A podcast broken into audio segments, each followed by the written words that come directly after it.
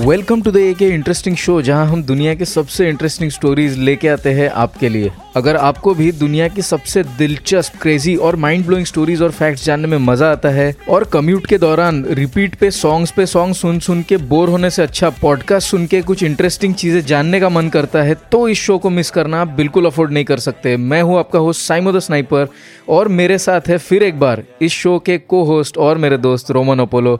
Welcome to the show Roman. आज का episode बहुत स्पेशल होने वाला है। आज का जो एपिसोड है वो थोड़ा सा जैसे कि हम लोगों ने ड्यूरिंग द वीक बात भी की थी थोड़ा सा अलग टाइप का एपिसोड होने वाला है। इसमें हम लोग इन डेप्थ में एक स्टोरी के जाने वाले और और बहुत एक्साइटेड हूँ मैं तेरे साथ ये डिस्कशन शुरू करने के लिए। तो रोमन, कैसा रहा तेरा ये हफ़्ता? कैसा रहा? ये हफ़्ता उतना हेक्टिक नहीं था, काफ़ी नॉर्मल सा था। तो काफ़ी पढ़ने और रिसर्च करने का थोड़ा टाइम मिल गया था। तो मैं काफ़ी एक्साइटेड हूँ तेरे ये एक डेप्थ वाली स्टोरी पे। तो तो रोमन ये वीक क्या कुछ स्पेशल नहीं रहा तेरे लिए? मतलब मैं तो ये एज्यूम कर रहा हूँ कि प्रीमियर लीग की शुरुआत हो गई और आर्सेनल ने पहला मैच जीत भी लिया तो काफ़ी खुश होगा तू मेरे ख्याल से? आ, नहीं तीन महीने के बाद प्रीमियर लीग स्टार्ट हुआ तो काफ़ी एक्साइटेड था और पहला मार्च और पहला मैच ही मेरा फेवरेट टीम आर्सेनल का था और बहुत ही बढ़िया शुरुआत की आर्सेनल ने इस बार। दो शून्य से क्रिस्टल पैलेस को हराया है। तो उम्मीद करता हूँ ऐसा ही उनका फॉर्म मेंटेन रहे थ्रू आउट द सीज़न और हम्म। इस बार चैंपियनशिप के दौर में वो आगे रहे। और बता तेरा वीक कैसा गया? मेरा वीक तो ठीक ही गया। काफ़ी रिसर्च इसमें मैंने डिटेल में की है। और लेकिन बहुत मज़ा आया मेरे को रिसर्च करने में क्योंकि बहुत अलग अलग स्टोरीज़ के अंदर में घुसता गया अलग अलग माइथोलॉजीज़ और लिटरेचर्स का एक अलग फ्लेवर होता है मतलब एक तरफ़ नॉर्स माइथोलॉजी है, दूसरी तरफ़ मिडल ईस्ट और ईरान और यहाँ की कुछ स्टोरीज़ है, उसके बाद इंडिया की कुछ स्टोरीज़ है तो इनफैक्ट जापान की भी एक मैंने स्टोरी गो थ्रू की तो काफ़ी मिक्स्ड इतनी माइथोलॉजीज और लिटरेचर थोड़ा सा देखने के बाद काफ़ी मज़ा आया, लेकिन मुझे रिसर्च करने में तो मेरा तो वीक उसी में गया ज़्यादा। ये माइथोलॉजी टॉपिक ही ऐसा है क्या? ये इसके बारे में कुछ अगर पढ़ना चालू करो या सुनना चालू करो तो ये इतना आकर्षित करता है खासकर मेरे को। तो मैं काफ़ी एक्साइटेड हूँ क्या तूने क्या ऐसा आ, किस बारे में ये स्टोरी बनाई है या या हमारे लिसनर्स को बताने वाला है। राइट right, तो शुरू करते हैं। इनफैक्ट ये एपिसोड काफ़ी स्पेशल होने वाला है। स्पेशल इन द सेंस कि जैसे हमारा जनरल पैटर्न होता है कि हम लोग कुछ आइसोलेटेड इंसिडेंट्स के बारे में या फैक्ट्स के बारे में या कोई भी इंटरेस्टिंग थियरीज के बारे में हम लोग बात करते हैं और फिर शॉर्ट में बात करते हैं, ऐसा बोल सकते हैं। लेकिन आज के एपिसोड जो है वो एक डीप डाइव है और जो टॉपिक है वो कुछ माइथोलॉजिकल बर्ड्स के बारे में माइथोलॉजिकल लेजेंडरी बोल सकता है। जिन, जिनका ज़िक्र दुनिया के अलग अलग लिटरेचर्स में, उनके कल्चर्स में किया गया है। Throughout the centuries late से ये कोई uh, कोई एक पर्टिकुलर टाइम पीरियड की बात नहीं है लेकिन ये जो लेजेंडरी बर्ड्स हैं इनका ज़िक्र जो है across different areas across different centuries and landscapes तो जैसा कि मैंने अभी थोड़ी देर पहले बताया कि आइसलैंड से शुरू करते हुए तो न्यूजीलैंड तक ठीक है? और बीच में एशिया यूरोप अफ्रीका अमेरिकाज हर जगह पे इस तरह के लेजेंडरी बर्ड्स का ज़िक्र किया गया है। और इनफैक्ट आज हम यही देखेंगे कि कौन से ऐसे लेजेंडरी बर्ड्स है कुछ लेजेंडरी बर्ड्स के बारे में तो काफ़ी काफ़ी यू नो वो चर्चा में होते हैं और फिर सुनने में आ जाते हैं। लेकिन रिसर्च के दौरान मुझे बहुत सारे ऐसे इंटरेस्टिंग बर्ड्स और इनके बारे में पता चला लेजेंडरी बर्ड्स जिनके बारे में मैंने तो पहले नहीं सुना था। तो पढ़ के, जान के उनकी स्टोरीज बैक बैक स्टोरीज जो होती है, वो जान के मुझे बहुत मज़ा आया। और वही सब मैं तेरे साथ शेयर करने वाला हूँ। और सबसे इम्पोर्टेंट चीज़ हम इस स्पेशल एपिसोड में ये भी देखेंगे कि जब इतने अलग अलग कल्चर्स ऐसे लेजेंडरी बर्ड्स के बारे में बात करते हैं तो क्या ऐसा, ऐसे भी बर्ड्स कभी इस धरती पे थे? और अगर थे तो वो क्या हो सकते हैं? या फिर क्या वो एक्सटिंक्ट हो गए, या आज भी वो कहीं है? ऐसी, ऐसे ही कुछ थियरीज के बारे में बात करेंगे तो यही सब यही सब आज का प्लान है, आज के एपिसोड का। और बिल्कुल नए तरीके का एक एक्सपेरिमेंट है, बोल सकते हैं। तो अगर हमारे लिसनर्स को ये चीज़ पसंद आती है तो डेफिनेटली हम लोग आगे भी इसको करेंगे। इनफैक्ट मेरे ख्याल से हम लोगों को ये प्रोसेस एंजॉय करना ज़्यादा ज़रूरी है रदर देन कि किसी को कितना पसंद है क्योंकि हम लोग अगर ये प्रोसेस को एंजॉय करेंगे तो आई एम श्योर कि हमारे लिसनर्स भी उसको एंजॉय करेंगे। नहीं बहुत ही सही टॉपिक है तेरा आज। और मैं सोच सकता हूँ मेरे मतलब तूने अभी माइथोलॉजिकल बर्ड्स के बारे में बोल रहा है जो लेजेंडरी थे या उनके बारे में लेजेंडरी स्टोरीज थी। तो मेरे दिमाग में भी अ, ऐसे ही कुछ माइथोलॉजिकल क्रीचर्स क्रीचर्स तो नहीं बोलना चाहिए एनिमल्स या जो भी है जैसे जैसे अपना फिनिक्स हो गया फिनिक्स बर्ड या फिर एक उसको क्या बोलते सेंटोर बोलते शायद जिसका आधा शरीर घोड़े का रहता है, आधा इंसान का। तो इसी टाइप का मेरे दिमाग में भी आ रहा है, लेकिन लेकिन तू जो बर्ड्स अक्रॉस डिफरेंट कल्चर बताएगा तो काफ़ी एक्साइटेड हूँ तो जल्द से शुरू करते हैं। बिल्कुल बिल्कुल। तो पहली जो स्टोरी का जो लेजेंडरी बर्ड है, उस बर्ड का नाम है सिमुर्ग। सिमुर्ग, सिमोर्ग थोड़े से अलग प्रोनाउंसिएशंस है। बेसिकली स्टोरी की जो ओरिजिन है, वो ईरान के आसपास से है। मेसोपोटामिया बोल सकता है और इनफैक्ट उसी उसी उसी एरिया के आसपास की बात है।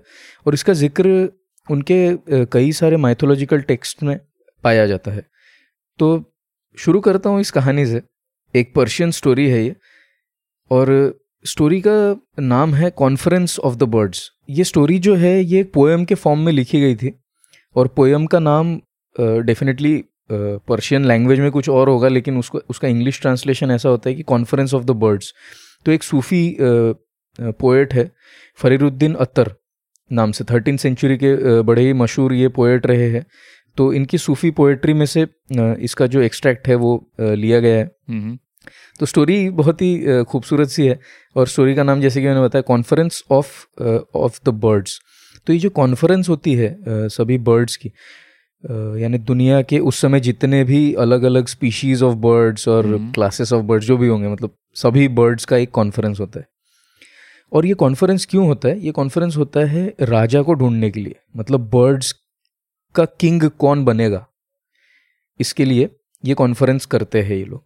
तो जो इनमें से सबसे वाइज अच्छा। जिसको माना जाता है एक हुपो नाम का एक स्पीशीज है बर्ड का। तो हुपो बर्ड जो है वो अपना ओपिनियन ऐसा रखता है कि हमको सिमुर्ग के पास जाना चाहिए जो कि एक लेजेंडरी बर्ड है तो उसके पास जाना चाहिए और क्योंकि वो काफ़ी वाइज माना जाता है सिमुर्ग तो वही हम्म, हमें बता पाएगा या इनफैक्ट पाएगी कि हमारा राजा कौन होना चाहिए। तो सिमुर्ग के पास पहुँचने के लिए इनको एक बहुत ही लंबी जर्नी तय करने करने करनी पड़ने वाली होती है जिसमें कि इनको सेवन वैलीज ऐसा कहा गया है कि सेवन वैलीज जो है वो क्रॉस करने होते हैं। तो ये जो वैलीज होते हैं इनका भी नाम दिया गया है जैसे valley of quest valley of love valley of understanding of detachment of unity of astonishment and last one is deprivation और डेथ तो ऐसे आई एम श्योर कि इसका फिलोसॉफिकल और मेटाफोरिकली मतलब है। अ, इनका जो है ये ये सात वैलीज इनको पार करने जानी होती है और कई तूफ़ान रास्ते में आते हैं और कई इनको मुश्किलों का सामना करना पड़ता है। तो इन मुश्किलों के चलते क्या होता है कि कई जो बर्ड्स है कुछ तो शुरू में ही निकल जाते हैं कि यार हमसे तो ये जर्नी नहीं हो पाएगी ये बड़ी मुश्किल जर्नी है। और कुछ बिल्कुल थक के गिर जाते हैं रास्ते में कई मरे भी जाते हैं। हम्म, लेकिन अंत में तीस बचते हैं तीस बर्ड्स ये हम्म, अंत में बचते हैं और ये काफ के पास पहुँचते हैं। तो जो हम्म, जहाँ सिमुर्ग लेजेंडरी बर्ड सिमुर्ग का जो घोंसला होता है या उसके जो रहने वाली जगह होती है उसका नाम माउंट काफ है। तो एक काफ़ी ऊँचा पर्वत होता है जहाँ ये रहता है। तो अब स्टोरी में आगे अच्छा। बढ़ने से पहले मैं इस लेजेंडरी बर्ड का ज़रा जो है ना डिस्क्रिप्शन देता हूँ ताकि you know, हमारे लिसनर्स को भी इमेजिन करने में हेल्प होगी किस तरह का दिखता होगा। तो सिमुर्ग की जो छवि है ना आप हम्म। दिल में ऐसी बना सकते हैं कि उसका चेहरा जो है थोड़ा कुत्ते के जैसा कुत्ते से मिलता जुलता होता है लाइक अ डॉग फेस और उसके जो पंजे होते हैं वो शेर की तरह होते हैं। हम्म, ठीक है? और अच्छा। ओवरऑल जो बॉडी स्ट्रक्चर वगैरह है ना अगर तू डिस्क्रिप्शंस में देखेगा तो थोड़ा सा ऐसा चील के जैसा है थोड़ा ईगल के जैसा है उसका बेसिकली बॉडी स्ट्रक्चर लेकिन एक की जो हम्म, फीचर है वो है कि उसकी जो पूंछ होती है वो एकदम लंबी और यानी पूंछ नहीं बोल सकते ना उसको क्या बोलेंगे? जो पीछे जो होता है उसके मतलब बर्ड्स के पीछे एक जो होता है ना। टेली बोलते हैं। टेल राइट हाँ तो जो भी है। तो वो जो टेल होती है वो एकदम ऐसे लंबे इससे बनी है एकदम लंबे फेदर्स और एकदम सुंदर सा जैसे वो पतंग होती है ना पतंग के नीचे देख हम लोग कई बार वो जोड़ते थे। बराबर बराबर। टेल्स बहुत सारे रंग बिरंगे।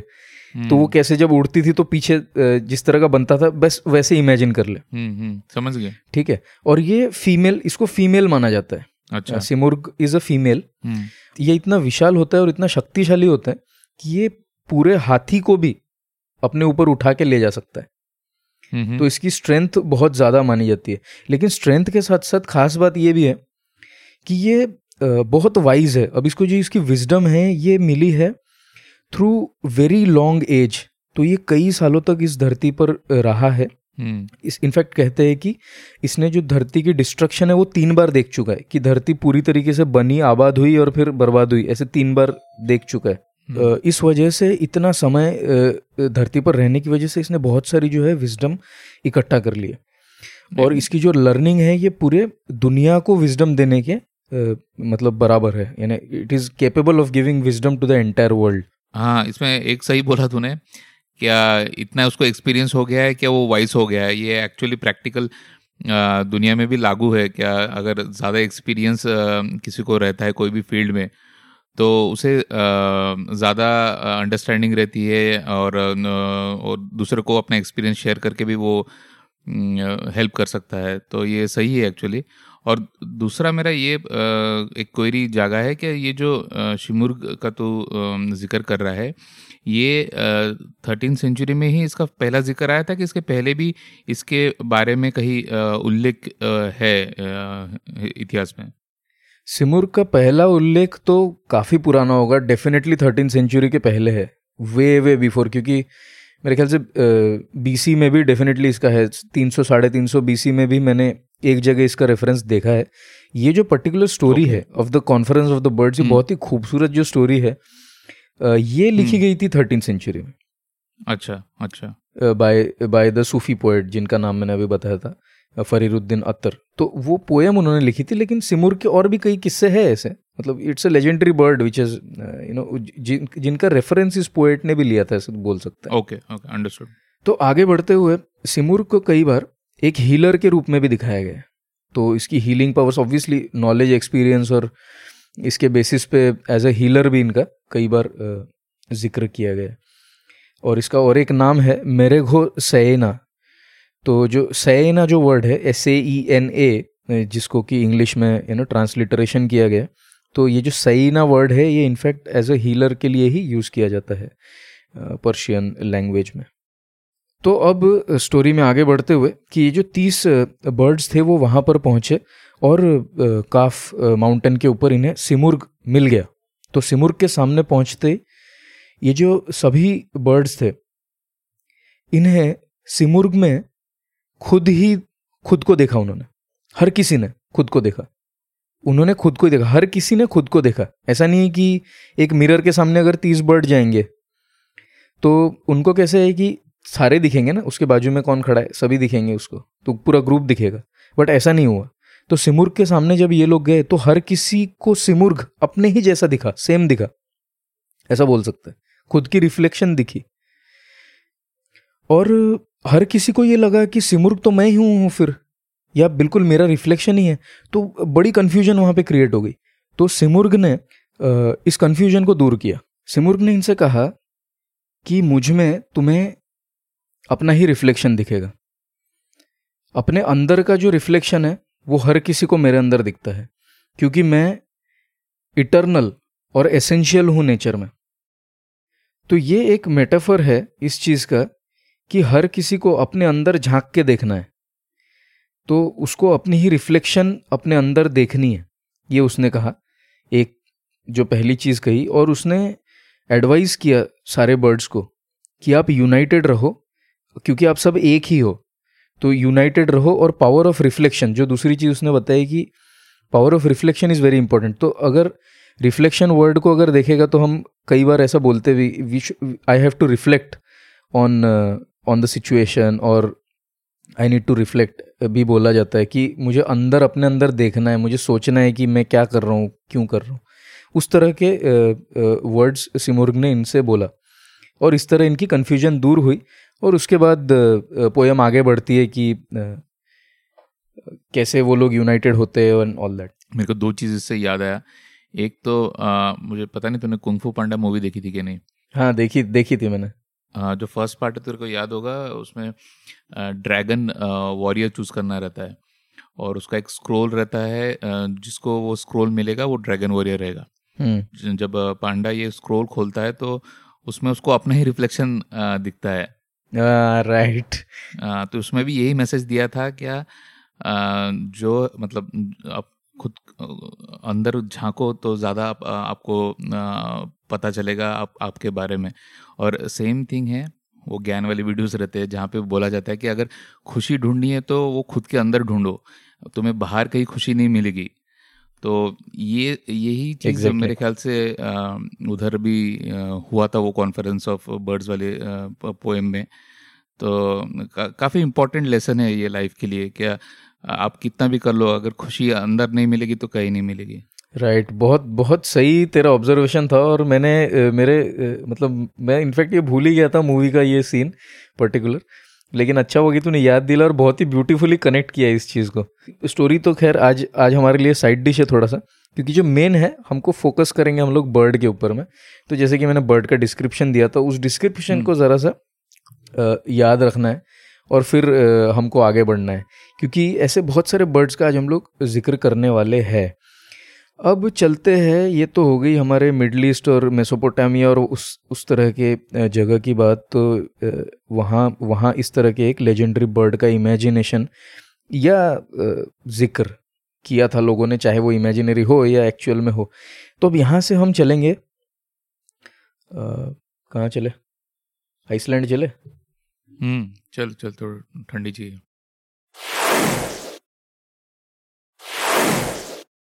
तो यहाँ से अब हम जाएँगे नॉर्डिक माइथोलॉजी की तरफ़ तो नॉर्डिक कंट्रीज़ जो है डेनमार्क आइसलैंड स्वीडन इस तरह के जो कंट्रीज़ है और नॉर्स माइथोलॉजी जिसके भी थॉर एंड ऑल दो मुझे कोई खास मुझे नॉलेज नहीं है इनके बारे में। मार्वल के कैरेक्टर्स हैं मेरे ख्याल से ना? हाँ मेरे ख्याल से वो जो वाइकिंग्स थे वो नॉर्स माइथोलॉजी बेस्ड थे राइट वाइकिंग्स तो रियल थे ना? माइथोलॉजी तो हिस्ट्री का पार्ट है मेरे ख्याल से। नहीं नहीं मतलब वाइकिंग्स लोग नॉर्थ माइथोलॉजी पे बिलीव करते थे ऐसा मुझे लगता है या ऐसा मैंने सुना था। हम्म करेक्ट करेक्ट करेक्ट या या या या मेरे को भी लग रहा है ऐसा। तो खैर जो भी है तो नॉर्डिक नॉर्डिक माइथोलॉजी का पार्ट है ये और जो बर्ड है उस बर्ड का नाम है रैसवेल गुर बाप रे मैंने खुद को ही डरा दिया। उस बर्ड का नाम है रैसवेल गुर। अरे ये तो रासल गुर तो नहीं है रासल गुर। रसल गुर क्या है? रसल गुर एक वो था ना बैटमैन बिगिंस जो पहला मूवी था। हाँ. उसमें जो विलन था उसका नाम रासल गुर रहता है। सुनने में तो एकदम ही सेम लग रहा है तो हो सकता है कि वही हो।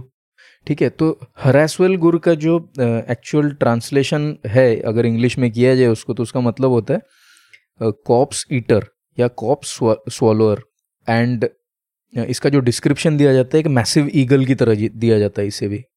बहुत बड़ा चील राइट उसकी तरह दिया जाता है। तो वैसे भी ईगल्स जो है ये रैप्टर्स थे रैप्टर्स है आई I मीन mean, तो रैप्टर्स जो है वो बर्ड्स ऑफ़ प्रे ही होते हैं।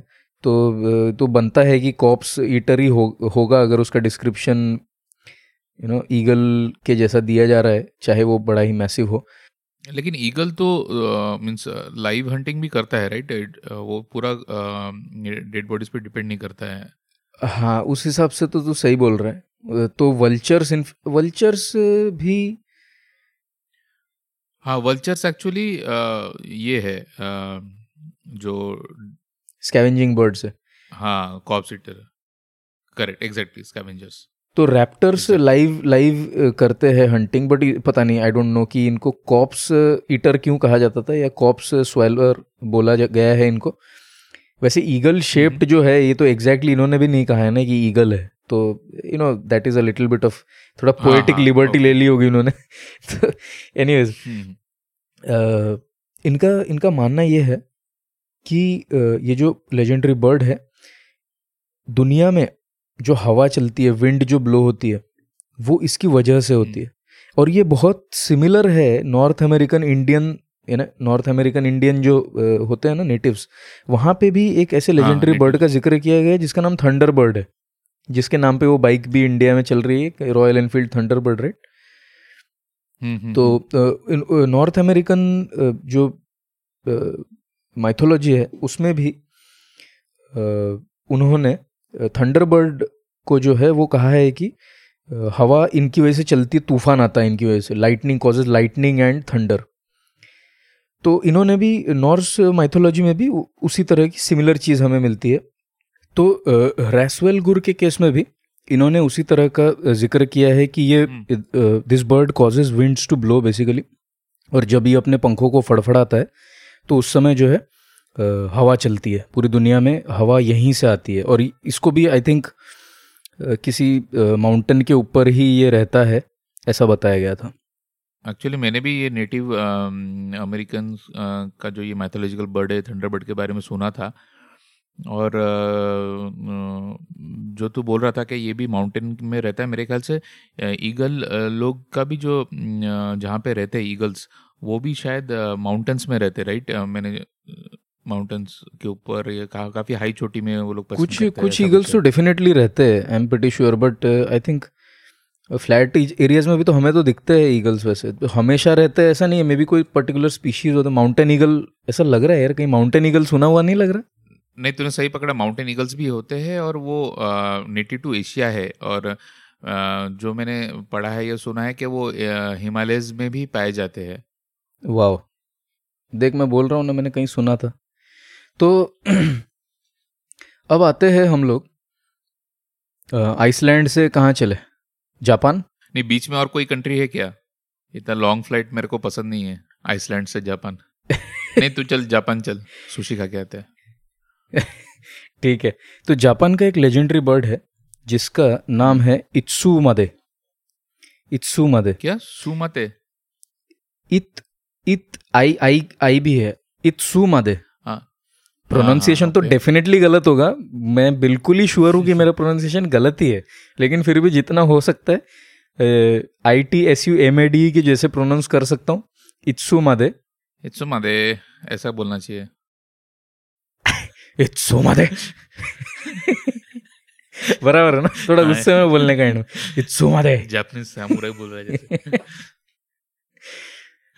हाँ, तो बता बता फिर क्या हुआ? तो तो इत्सु मादे जो बर्ड है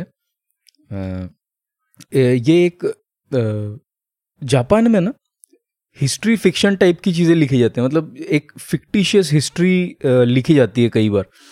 और ताई हेकी नाम की एक जापानीज टेक्स्ट है जिसमें इत्सु मादे का सबसे पहले जो है ज़िक्र होता है ये एक फिक्टिशियस हिस्ट्री है। मतलब हिस्ट्री की तरह लिखते हैं लेकिन है फिक्शन हम्म, हम्म, तो थर्टीन थर्टी फोर में I mean thirteen thirty four is a fictional year ये ये जरा समझ के चलना है कि थर्टीन थर्टी फोर में ऐसा कुछ नहीं हुआ तो फिक्शन में लिखा जा रहा है। अच्छा। तो थर्टीन थर्टी फोर में जापान में एक बहुत ही टेरिबल प्लेग होता है हम्म, जिसमें कई लोग बीमार होते हैं और बहुत लोग मारे जाते हैं और हर तरफ़ लाश ही लाश बिछ जाती है। तो शहरों में इतने लोग मरे होते हैं कि रस्तों पर लिटरली लोगों की लाशें पड़ी होती है। इस तरह का ज़िक्र किया गया। हम्म, और उस समय एक ऊपर से शहर के ऊपर से एक विशाल आकाय लेजेंडरी बर्ड उड़ के जाता है ऊपर से। और ये एक योकाई है बेसिकली तो योकाई क्या होता है मैं बता देता हूँ कि जापानीज में जो है ना कुछ सुपर नेचुरल एंटिटीज का ज़िक्र किया जाता है इनके फोकलोर में। Okay. तो इनको मिस्टीरियस और थोड़ा सा सस्पिशियस स्पिरिट्स टाइप के माना जाता है तो इनको योकाई कहते हैं। हम्म, तो इस तरह का योकाई जो है एक ह्यूज बर्ड के फॉर्म में शहर के ऊपर से उड़ता है। और जब उड़ के वो जाता है ना तो एक बहुत ही हॉरिबल एक क्राई वो निकालता है अपनी एक बहुत ही चीख हॉरिबल चीख निकालता है। और उस चीख में वो इत्सु मादे इत्सु मादे बोलते हुए जाता है। इत्सु मादे का जो डायरेक्ट ट्रांसलेट ट्रांसलेशन है वो होता है कि until when until when until when ऐसे चीखते हुए वो अच्छा। शहर के ऊपर से जाता कब? है। हिंदी में हिंदी में क्या होगा? अंटिल में मतलब और कब तक? और कब तक मैं ये सहूँगा ऐसा टाइप कब तक और कब तक और इस तरह का। हाँ हाँ हाँ। तो इसका जो है मतलब इस तरह से निकाला हुआ है कि कब तक ये सफरिंग जो है अननोटिस जाएगी। हम्म हम्म। कब तक ये जो दर्द है और ये जो प्लेग फैल रहा है लोगों में ये इस पर किसी का ध्यान नहीं जाएगा कब तक ये अननोटिस जाएगी। तो बेसिकली इनका ऐसा मानना है कि ये इत्सुमादे जो है ये जो योकाई है ये एक ऑनरियो ऑनरियो का फॉर्म लेता है बेसिकली या ऑनरियो ही है ये एक तरह का। तो ऑनरियो क्या होता है वो हाँ तो ऑनरियो जो है इसका मतलब होता है कि वेंजफुल स्पिरिट्स जैसे हम भूत बोलते हैं ना कि क्या बोलेंगे इसको भटकती हुई आत्मा बोल सकते हैं या हाँ, हाँ, हाँ. जिसमें रिवेंज लेने की इच्छा हो ऐसी आत्मा। ओके तो इनको ऑनरियो बोलते हैं। ये ये काफ़ी कॉमन टर्म है ऑनरियो हम्म। मतलब काफ़ी हॉरर मूवीज़ वगैरह में तुझे शायद सुनने के लिए मिल जाएगा ये। ओके तो ऑनरियो है और इत्सुमादे जो है ये एक ऑनरियो ही है ऐसा बोला गया तो स्पिरिट्स ऑफ़ द डेड जो है यही इसका फॉर्म लिए है। तो लोग जो है ये काफ़ी घबरा जाते हैं इस बड़े से पंछी के ऊपर से उड़ जाने से। तो उस समय वहाँ के जो राजा होते हैं वो मीनामोटो नो योरीमासा। मीनामोटो नो योरीमासा को बुलाते अब इनके बारे में मुझे ज़्यादा जानकारी नहीं है लेकिन इन्होंने ही उस लेजेंडरी बर्ड को मार गिराया था अपने तीर से। और इनके तीर जो है ये एक विसल की आवाज़ करते हुए जाते हैं और ये काफ़ी इंटरेस्टिंग मुझे एस्पेक्ट लगा था। नहीं तो अभी विस्लिंग एरो बोल रहा है तो मुझे तो लग रहा है कि वो रॉकेट लगाया होगा। हम लोग दिवाली में रॉकेट नहीं आवाज़ आता है वो। और लेकिन आ, आ, उसको मार क्यों गिरा है मतलब उसकी वजह से तो प्लेग फैल नहीं रहा था। मीन्स इंटेंशन कुछ पता है क्या तेरे को? मतलब कुछ लिखा है इसके बारे में? इसके बारे में इसके बारे में मुझे नहीं पता अच्छा। कि उसको क्यों मार गिरा। मेरे ख्याल से लोग डर गए थे। और देख ऑनरियो का ज़िक्र किया तो वेंचफुल स्पिरिट बोला है। हम्म। बराबर है। इसका मतलब है कि दहशत तो होगी हाँ, लोगों में। हाँ, अभी कोई आत्मा उड़ के तो उस उस एंगल से सोच के देखा। समझा समझा। नहीं मेरे को ना तूने प्लेग बोला फिर ये बर्ड का नाम लिया ना तो मेरे को एकदम से वो प्लेग डॉक्टर्स का आ, मास्क याद आया। अगर तू हाँ।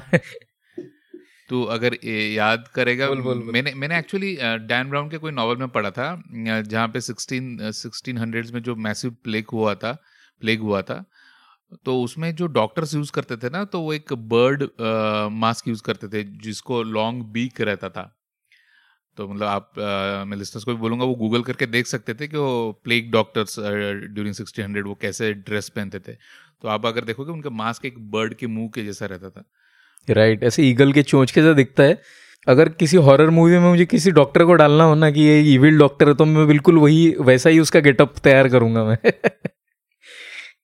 नहीं तूने ये सही बोला वो जो चोच है ना वो पूरा ईगल जैसा है। ईगल या वल्चर जैसा मतलब मोस्टली ईगल जैसा लगता है। Right right. लेकिन मेरे ख्याल से मैं वो सर्च करूँगा बाद में या उस पर रिसर्च करूँगा क्या ये एक्चुअली कौन से बर्ड को प्रेरित करके ये मास्क बनाया गया था ओके okay, ओके okay. तो जो भी है इस विस्लिंग एरोज से इस लेजेंडरी बर्ड को मार गिराया जाता है और तेरे ओपिनियन में इसको मारा क्यों? बट मेरे ख्याल से लोग काफ़ी डरे हुए थे। एनीवेज तो हमें फोकस करना है आज के एपिसोड में। ये स्टोरीज तो खैर थोड़ा सा साइड डिश है जैसे कि मैंने पहले भी कहा लेकिन मेन कोर्स ये है कि इसकी अपीयरेंस कैसी थी। अपीयरेंस ऐसी थी ये जायंट बर्ड था। फाइव मीटर्स की इसकी विंग स्पैन बताई गई है। हम्म। तो फाइव मीटर अगर तू करे तो five into three is fifteen so fifteen feet basically that is like two and half छः फीट वाले आदमी। ढाई आदमी के बराबर। तो ये ठीक है थोड़ा सा बिलीवेबल भी है इतना कोई बड़ा है इसका विशाल आकार नहीं बताया इन्होंने बहुत ज़्यादा। इसका चेहरा इंसानों जैसा होता था। अच्छा। और शरीर गेस करेगा शरीर किसके जैसा होता होगा? ईगल ईगल के जैसा। अरे यार तू बिलीव तो अगेन ईगल के जैसा शरीर। देख हाँ। तूने जितने भी स्टोरीज बोले एक चीज़ कॉमन जो दिख रहा है या अपने लिसनर्स को भी लगा होगा क्या? ईगल रिपीट मतलब ईगल का जो स्ट्रक्चर है या बॉडी है उसको ऐसे मैथोलॉजिकल स्टोरीज या बर्ड्स में पाया गया है इवन तू बात करेगा ना फिनिक्स का फिनिक्स के भी अगर डेप्थ में देखो फिनिक्स एक बहुत ही लेजेंडरी बर्ड है मैथोलॉजिकल तो उसका भी बात करेगा ना उसका जो बॉडी स्ट्रक्चर है उस, उसको भी ईगल जैसा माना गया है भले ही और उस और एक सिमिलरिटी इसमें हम्म। यह है कि उसकी जो पूछ है जो जो तूने बोला था शिमुर की जो पूछ रहती स्पेशल कलरफुल इसकी भी पूछ हम्म। वैसे ही है जैसे वो पतंग के पीछे हम लोग लगाते ना उस टाइप की हम्म, तो तो काफ़ी मतलब मिलता जुलता है मतलब at least the eagle part common आ रहा है इस बर्ड्स बिल्कुल में. बिल्कुल एग्जैक्टली exactly. मेरा भी मेरा भी यही ऑब्जर्वेशन रहा है हम्म, जब मैं इसके ऊपर रिसर्च कर रहा था उस दौरान मैंने भी यही मेजरली ऑब्ज़र्व किया है कि ईगल या तो ह्यूमंस बहुत ज़्यादा फैसिनेटेड थे ईगल से या तो ईगल आज के जो ईगल्स है उससे कई ज़्यादा लेजेंडरी टाइप के हुआ करते होंगे। खैर उसके ऊपर तो हम बाद में आएँगे कि क्या थियरीज इसके पीछे हो सकती है बट इत्सु मादे का जो है मैं डिस्क्रिप्शन कंप्लीट कर देता हूँ। हम्म, चेहरा ह्यूमन वाला बॉडी ईगल वाली पूंछ जो है वो ड्रैगन की होती थी। ड्रैगन के जैसी होती थी या ड्रैगन की ही होती थी।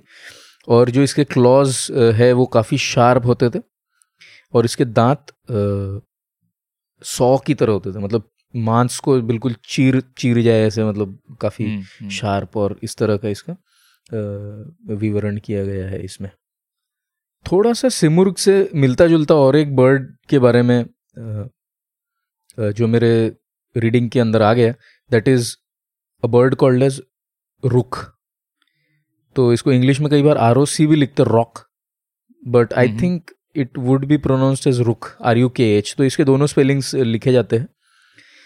इसकी एक बड़ी इंटरेस्टिंग स्टोरी है और इस स्टोरी में जो central character that is Sindbad in fact central character तो नहीं बोलूँगा बट सिंधबाद के स्टोरीज का एक पार्ट है ये. सिंधबाद के एडवेंचर्स का. अरेबियन नाइट्स में लिखा हुआ।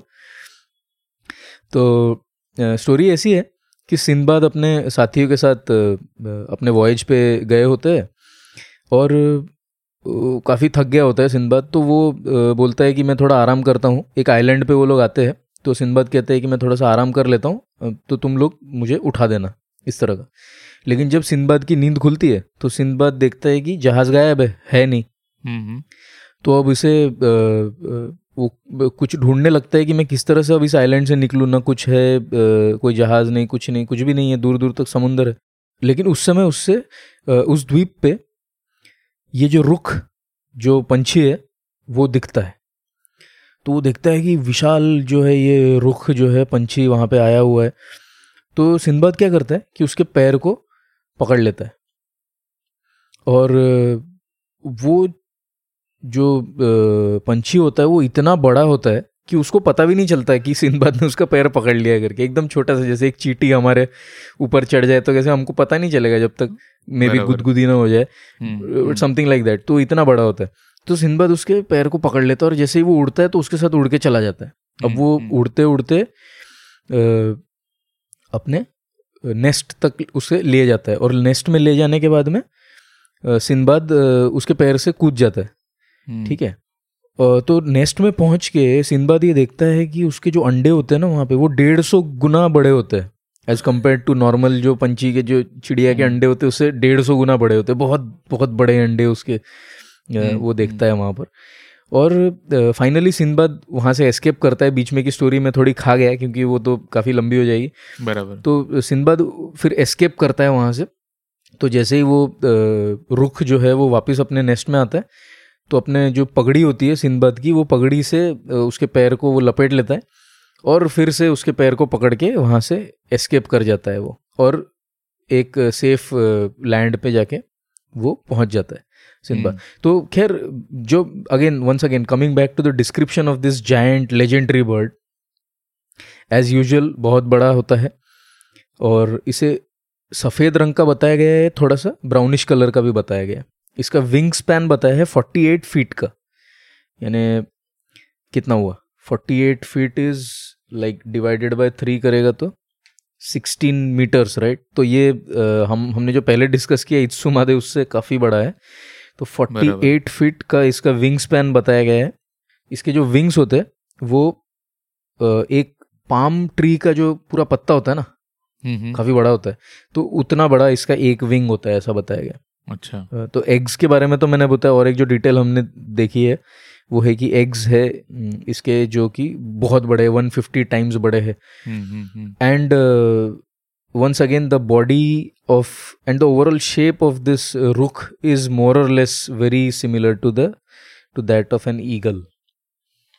तो uh, अब तक हमने काफ़ी सारे लेजेंडरी बर्ड्स के बारे में देखा लेकिन अगर घूम के इंडिया में आया जाए तो यहाँ भी लेजेंडरी बर्ड्स की कोई कमी नहीं है और हमारी माइथोलॉजी बहुत ज़्यादा वास्ट है। हमारे माइथोलॉजी में भी अगर तू देखेगा तो शेन का uh, uh, ज़िक्र किया गया शेन तो शेन जो पंछी है इनफैक्ट हॉक्स और ईगल्स के लिए शेन वर्ड को यूज़ भी करते हैं शेन।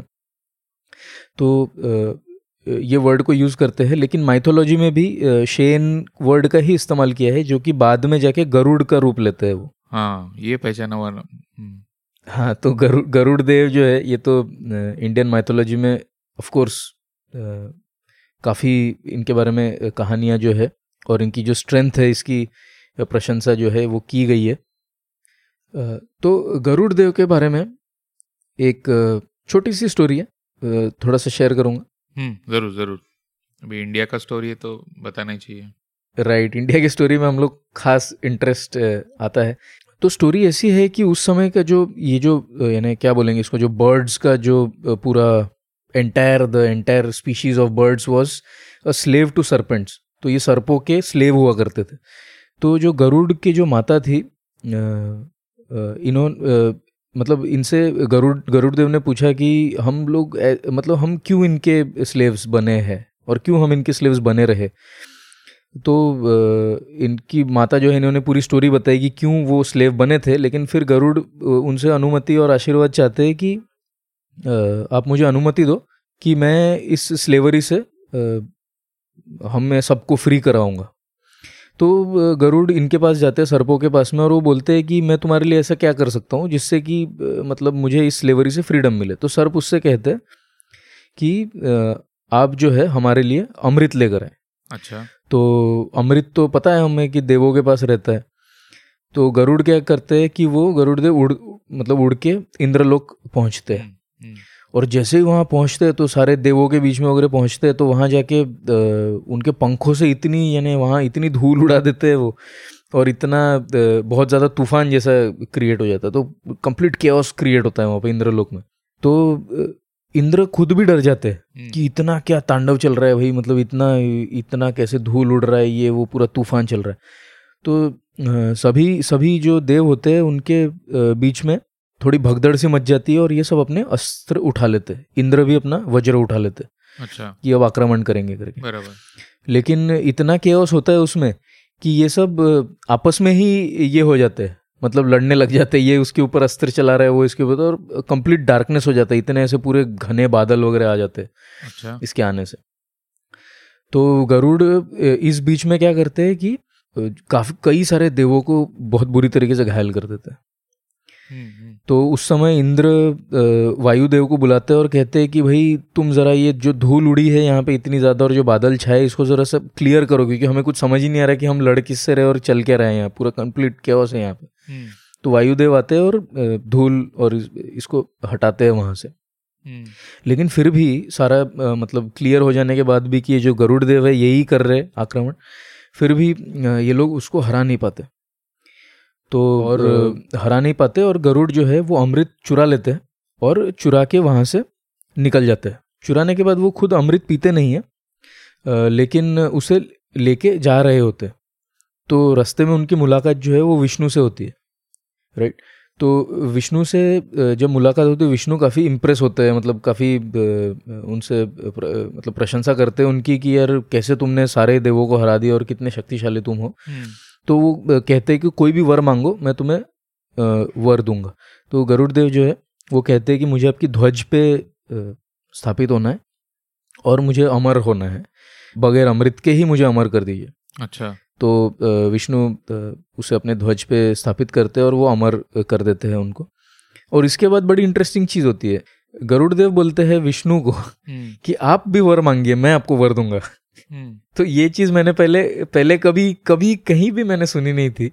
ये पहली बार मैंने सुना है कि हम्म, हम्म। कोई देव जो है या को, कोई ऋषि मुनि कोई भी किसी को वर दे रहा है और सामने वाला भी इतना स्ट्रांग है इतना पावरफुल है कि वो भी इसे वर दे रहा है। तो kind of kind of something new which I found out here खैर तो uh, वो बोलते हैं कि आप भी कोई भी वर मांगिए तो विष्णु कहते हैं कि आप मेरा वाहन बनिए। हम्म। तो तब से जो है गरुड़ इनके वाहन बन जाते। मैंने ये स्टोरी नहीं सुना था कि उन्होंने मतलब वर मांगने के लिए बोला था बट ये सुना था कि जो गरुड़ देव है वो विष्णु के वाहन थे। बिल्कुल बिल्कुल। तो ये उसकी बैक स्टोरी थी। नहीं बहुत ही बहुत ही बढ़िया स्टोरी थी मतलब मुझे भी पता नहीं था कि ऐसा था तो बहुत ही अच्छा पता चला कि अपने माइथोलॉजी में भी क्या है राइट right. ऐसे ही मतलब यू नो लेजेंडरी बर्ड्स का जो उल्लेख है वो पूरे दुनिया में मैंने जो नोटिस किया ना कि हर जगह पे है एनीवेज इसके बाद क्या होता है जब इनका ये कॉन्वर्सेशन चल रहा होता है और ये वर इनको हाँ. देते हैं एंड ऑल दैट तो इंद्र उस समय बड़े ही गुस्से में वहाँ से निकलते और अपना वज्र उन्होंने उठा लिया रहता है और अटैक कर देते हैं वज्र से वरुण के ऊपर। हम्म। तो अटैक से जो है इनको बिल्कुल भी अफेक्ट नहीं होता गरुड़ देव को। बिल्कुल भी ये घायल नहीं होते। लेकिन वो कहते हैं कि जिस मुनि के तप से या जिस मुनि के आशीर्वाद से आपको ये वज्र मिला है उनके सम्मान में और आपके सम्मान में यानी इंद्रदेव के खुद के सम्मान में मैं अपना एक जो पंख है फेंक देता हूँ। उसके सम्मान में बोलते हैं। तब इंद्र को यानी रियलाइज़ होता है कि ये कितना पावरफुल जो है ये गरुड़ है ये कितना पावरफुल है। तो उसके बाद वो उसके सामने कहते हैं कि आ, मतलब आपके जो पूरा स्ट्रेंथ है उसके बारे में मुझे बताइए। हम्म। और आ, मुझे आपकी मित्रता चाहिए। अच्छा। ऐसा इंद्र उससे कहते हैं। तो तब गरुड़ उसको बताते कि मैं पूरे पूरे पहाड़ पर्वत जितने भी दुनिया में है सारे समुद्र सारी नदियाँ हम्म। और आपको भी जो आप धरती पे हो आपको भी अपने ऊपर उठा के एक पंख से उड़ सकता हूँ। हाँ। राइट बगैर किसी एफर्ट के। तो इस तरह की स्टोरी थी। इनका जो अपियरेंस है once again coming back to the appearance part as you can imagine you know इनका भी अपियरेंस ईगल की तरह बताया गया तो देखा ही होगा कई इमेजेस देखी होगी। बट इन क्या है कि दो तरह की इमेजेस तुझे मिलेगी इंटरनेट के ऊपर या कहीं भी बुक्स में वगैरह तो देखेगा तो। दो तरह की इमेज देखेगा। गरुड़ गरुड़ देव की इमेज या तो तुझे ह्यूमन का बॉडी दिखेगा और पंख दिखेंगे लगे हुए। या तो हम्म। तुझे प्रॉपर ईगल के जैसा भी इमेजेस कहीं कहीं मिलेगा। अच्छा। पूरी अच्छा। तरीके से ईगल जैसा लेकिन बहुत बड़ा। तो ये दोनों तरीके की इमेजेस देखने को मिल सकते हैं। लेकिन मेन मेन बात यही है कि इनका जो विवरण किया हुआ है। ग्रंथों में वो ईगल की तरह ही किया हुआ है। गरुड़ जो वर्ड है गरुड़ देव नहीं गरुड़ जो वर्ड है वो ईगल के लिए सिनोनिमस है। नहीं हिंदी में तो बोल सकता है कि जैसे चील उड़ के ऊपर से जा रहा है तो हम चील बोलते हैं नॉर्मली बट बोल भी सकते हैं कि गरुड़ है। हम्म, हम्म, मैंने भी सुना है so it is a synonymous word जैसे कि शेन शेन जो वर्ड है that is also synonymous with hawk eagles and sometimes also use for falcons right तो इस तरह का इस तरह का स्टोरी है, जो मुझे मुझे थोड़ा बहुत पता था स्टोरी के बारे में, लेकिन इतना जो डिटेल है और जो मेन मीट है स्टोरी का, वो मुझे नहीं पता था। तो ये मुझे अपने रिसर्च के दौरान पता चला। कैसा लगा तुझे स्टोरी ये बता ज़रा? नहीं नहीं, बहुत ही अच्छा लगा और खासकर अपने खुद के मैथोलॉजी के बारे में जब कुछ सुनते हैं ना तो और भी अच्छा लगता है। ऐसा लगता है कि उसके डीप में जाते ही रहे। और एक्चुअली तूने अभी लेजेंडरी बर्ड्स का नाम लिया और इंडियन मैथोलॉजी का नाम लिया तो मुझे और एक बर्ड का ज़िक्र करूँगा, जटायु, जो अपने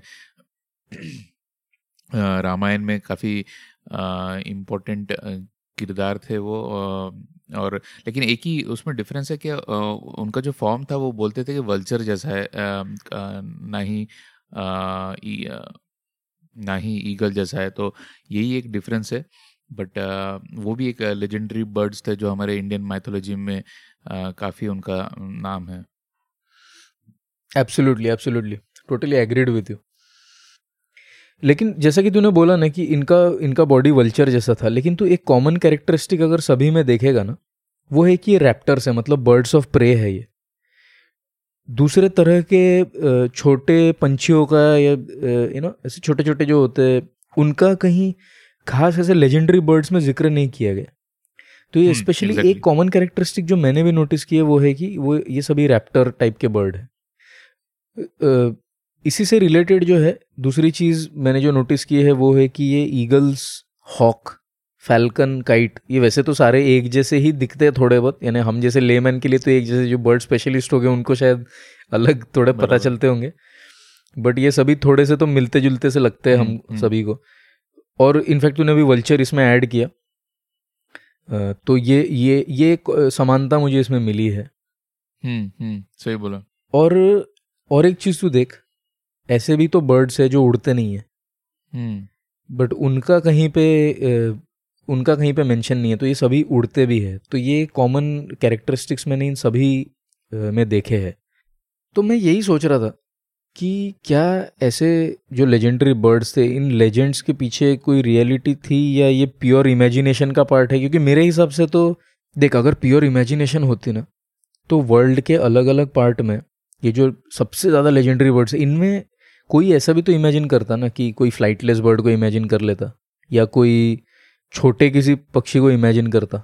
बट सभी ने, देख, तू सिमिलर सिमिलर पैटर्न में इमेजिन किया हुआ है। नहीं, इसमें देख, अगर मतलब पता नहीं, देख, अभी कुछ चीज़ें काल्पनिक होती है, कुछ ऐतिहासिक होती है काफ़ी चीज़ों का बेस प्रूव करना मुश्किल होता है।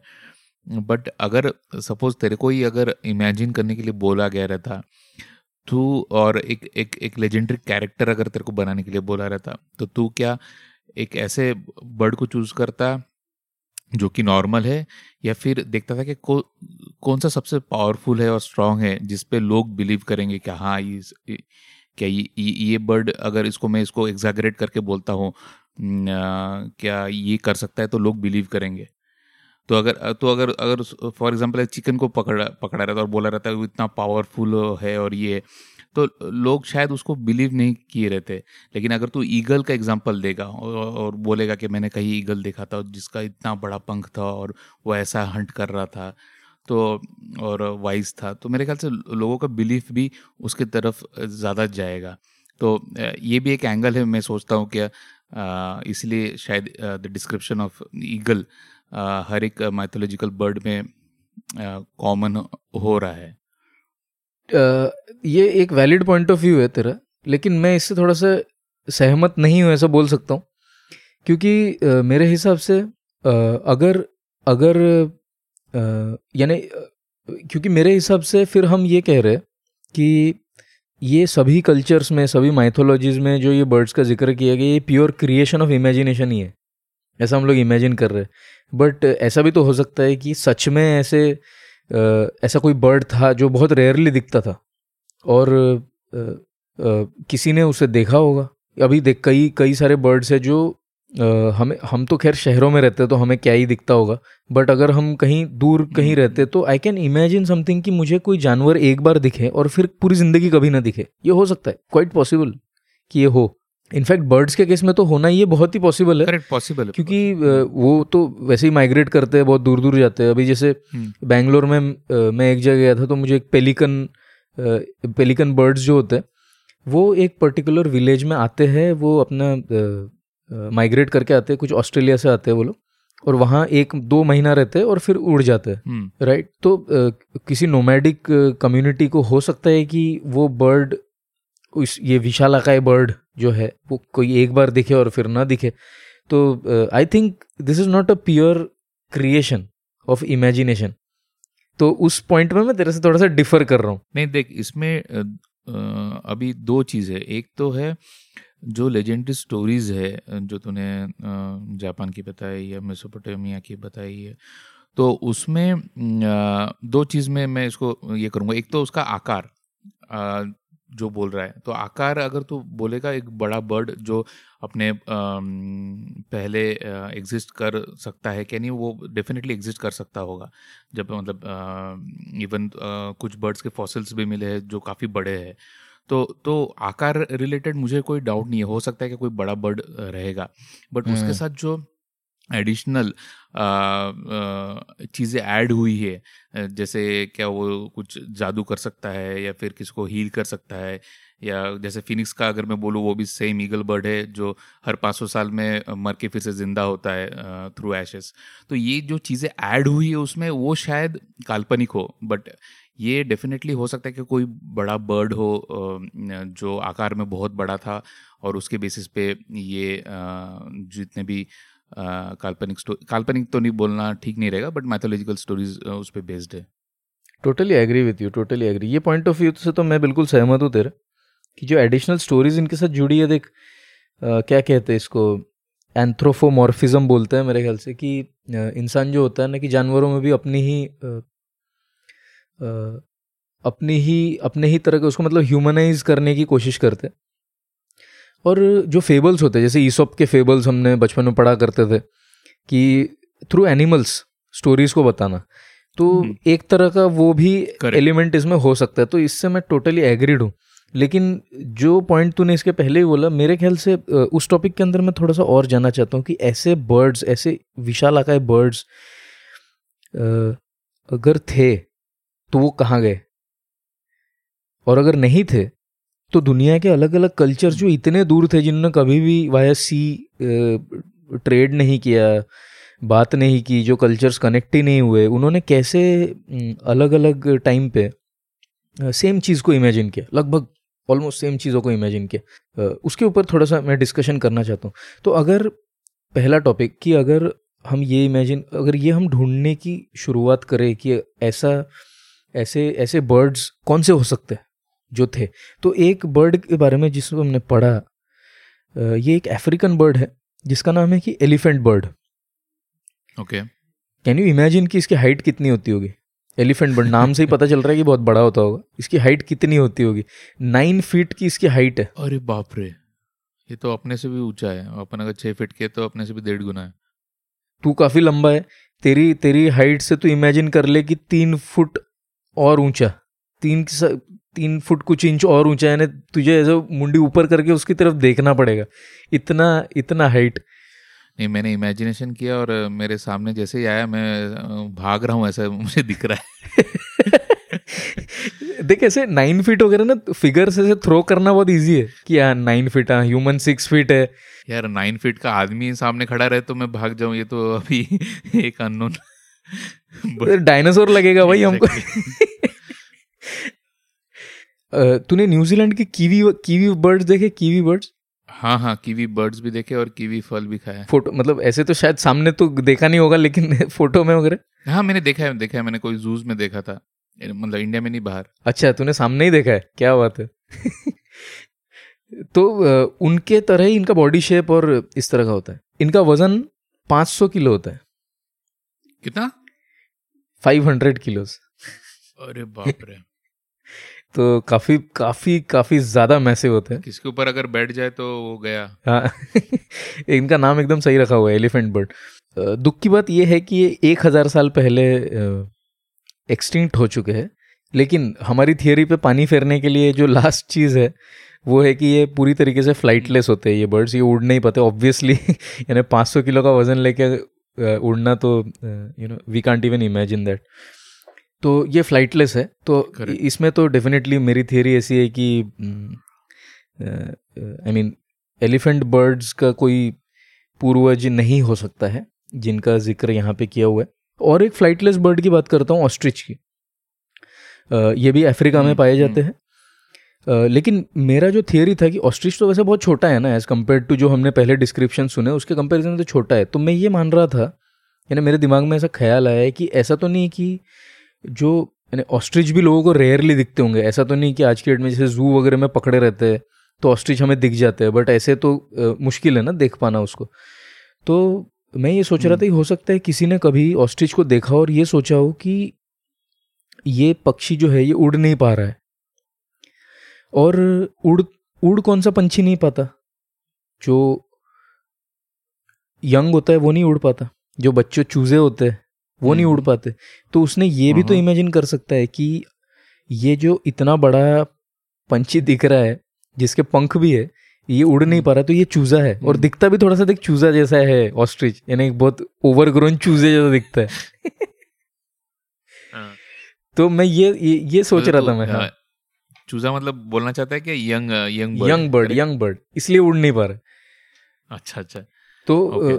एक एक ये भी थियरी थी लेकिन यार मैं इतना भी you know I can imagine कि इतने इतना भी अंडर एस्टिमेट नहीं करना चाहता मैं उस जमाने के लोगों के कि उनको इतनी बड़ी गलतफहमी हो गई कि ये यंग वन है और फिर ए- जो एक्चुअल बर्ड होगा वो बहुत बड़ा कुछ बर्ड होगा। एनीवेज एक बर्ड है जो ईगल जैसा ही दिखता है। हम्म। लेकिन ओके काफ़ी ज़्यादा बड़ा है ईगल से। और ये one of the top. Contenders हो सकता है। जो कि ये लेजेंडरी बर्ड अच्छा। ये ना, ये जितने भी लेजेंडरी बर्ड्स थे, उनका, उस लेजेंड्स का शुरुआत यहाँ से हो सकता है। और इस बर्ड का नाम है आर्जेंटेविस मैग्निफिसेंस और जैसे कि नाम से पता चलता है कि आर्जेंटेविस तो अर्जेंटीना के आसपास का होगा तो उसी उसी इलाके का है ये आर्जेंटेविस मैग्निफिसेंस और इसके फॉसिल पाए गए ही it's actual properly established bird नहीं नहीं तो तू तो बोल रहा है कि ये जो आर्जेंटेविस मैग्निफिसेंस जो बर्ड है वो एक्चुअल में एग्जिस्ट करता था? Right right. और और ये मैं अभी मतलब बहुत एक्साइटेड हूँ उसके बारे में सुनने के लिए। ये अभी भी है क्या? मतलब वो एक्सटेंट हो चुका है या फिर अभी भी पाया जाता है? अनफॉर्चुनेटली ये अभी एग्जिस्ट नहीं करता। एक्सटेंट हो चुका है। लेकिन कब हुआ था और कैसे हुआ था वो मैं बताऊँगा। तो इस बर्ड का जो विंग स्पैन था, ये आठ मीटर का विंग स्पैन था। यानी three point three three three point three three human stall बोल सकते हैं इसको। पच्चीस फीट सोच एक बार, आसमान से उड़ रहा है। चार आदमी अगर लाइन बाय लाइन सोए, इतना बड़ा उसका विंग स्पैन था तो मैं इमेजिन कर सकता हूँ कितना बड़ा बर्ड था। और और ये भी लग रहा है कि काश हम लोग उस ज़माने में रहते और ये बर्ड को एक्चुअल में आँखों से देखा रहता राइट बट मैं मैं कुछ ज़्यादा एक्साइटेड नहीं हूँ उसको देखने के लिए क्यों? क्योंकि तुझे बता दूँ कि इसका वज़न कितना था हाँ. इसका वज़न था अस्सी किलो एट्टी किलो तो अब अगर तू इमेजिन करे कि ईगल जो है ईगल हम्म। जो है बकरों का भी शिकार कर लेता है। किसका? यानी बकरों को हवा में उछाल देता हाँ, हाँ, मैंने सुना है सुना है। गोट्स होते हैं ना गोट्स माउंटेन गोट्स हाँ? करेक्ट उनको भी उछाल देता है। रैबिट रैबिट तो कोई बड़ी बात नहीं है। तो अगर तो अगर ईगल का केस देखेगा तो वो बकरों को भी उठा के यानी मैंने देखा है कि माउंटेन गोट्स का ये लोग शिकार किस तरीके से करते हैं कि जो माउंटेन गोट्स होते हैं ये ऊंचाई पे चढ़ते हैं अक्सर हम्म, हम्म। खाना वगैरह ढूँढने के लिए। तो जैसे ही ऊंचाई पे चढ़े होते हैं तो ईगल उनके ऊपर आता है और इसके क्लॉज ऐसे होते हैं ना कि एक बार ये हुक हो गया। तो ये खुद भी चाह कि इसको छुड़ा नहीं पाता। कई बार इसकी वजह से इन, बहुत ही इनकी बुरी हालत भी हो जाती है। तो ये जो बड़े बड़े बकरों को ये लोग अपने क्लॉज में फंसा के गिरा देते हैं। तो थोड़ा सा उठा के ऐसे गिरा देते नहीं, बराबर है। मैंने भी डिस्कवरी चैनल या फिर ऐसे वीडियोस देखे हैं जहाँ पे ईगल्स मतलब उसके शरीर से ज़्यादा आकार का शिकार करता है और उड़ा के लेके चला जाता है। तो मैं सोच सकता हूँ मतलब ये तो जो आर्जेंटेविस बर्ड की बात कर रहा है वो कितना बड़ा शिकार कर सकता होगा? मैसिव वही ना अस्सी किलो का अगर बर्ड है और वो कुछ नहीं तो अगर समझ ले तीन गुना भी अपने ऊपर का वज़न उठा ले दो से तीन गुना समझ ले तो 200 किलो वज़न तो कहीं नहीं गया। नहीं मैं मैं तो सोच रहा हूँ कि उसके पैर में वो सिंधबाद का वो फेटी बाँध के पूरा दुनिया घूम घूम सकता हूँ। सही है सही है। बट अनफॉर्चुनेटली uh, जैसे कि तूने पहले पूछा था कि ये क्या अभी है या नहीं है तो ये लगभग दस हज़ार साल पहले ही एक्सटिंक्ट हो चुके हैं। लेकिन इनके फॉसिल्स अभी भी मिले हुए। तो तो इसके जो फॉसिल्स मिले वो दस हज़ार साल पहले एक्सटिंक्ट हो चुके हैं हाँ? तो एलिफेंट बर्ड्स के भी पुराने हैं। राइट राइट फॉसिल रिकॉर्ड के हिसाब से? हाँ। एलिफेंट बर्ड से काफ़ी पुराने। तो दस हज़ार साल पहले का अनुमान लगाया जाता है कि दस हज़ार साल पहले ये एक्सटेंट हो चुके हैं। लेकिन मेरे हिसाब से ये दस हज़ार साल पहले एक्सटिंक्ट हो जाना is a good good time period for this bird to actually become a legendary bird नहीं ये बहुत सही बोला है। हम्म। अगर अगर तू इस तरीके से सोचे कि अगर वो बर्ड देख आज की डेट में भी अगर एग्जिस्ट करता तो वो लेजेंडरी होने का तो कोई सवाल नहीं था। Correct right right. तो वो तो फिर नॉर्मली होता कि हाँ भाई इस तरह का एक बर्ड है। अगर वो हज़ार साल पहले एक्सटिंक्ट होता जैसे कि एलिफेंट बर्ड हुए तो रिटर्न रिकॉर्ड हम्म, में पाया जाता। हिस्टोरियंस हम्म। उसकी रिकॉर्ड कर लेते।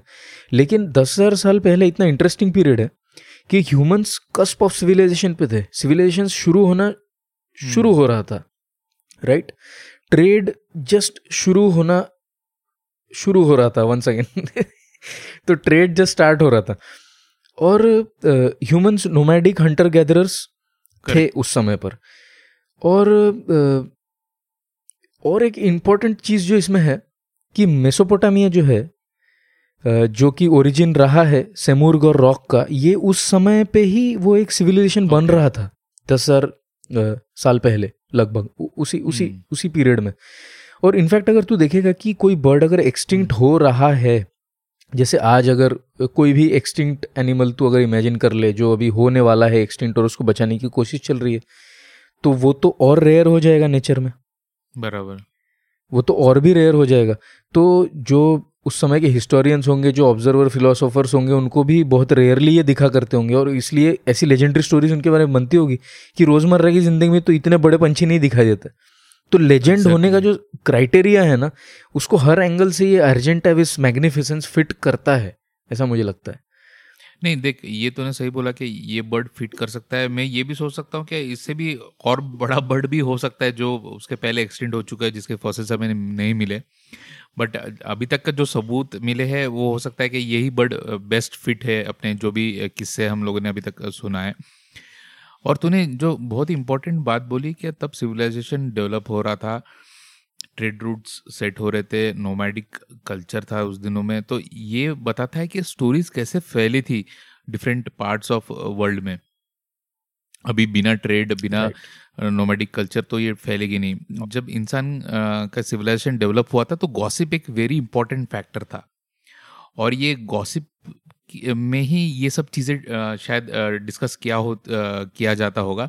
जैसे किसी ने अगर कोई नोमेडिक था जो सिटी टू सिटी या फिर जगह टू जगह चेंज कर रहा होगा या कहीं गया होगा तो उसने कहीं बर्ड देखा होगा और उसने अपने अंदाजे से वो बर्ड का ज़िक्र किया होगा।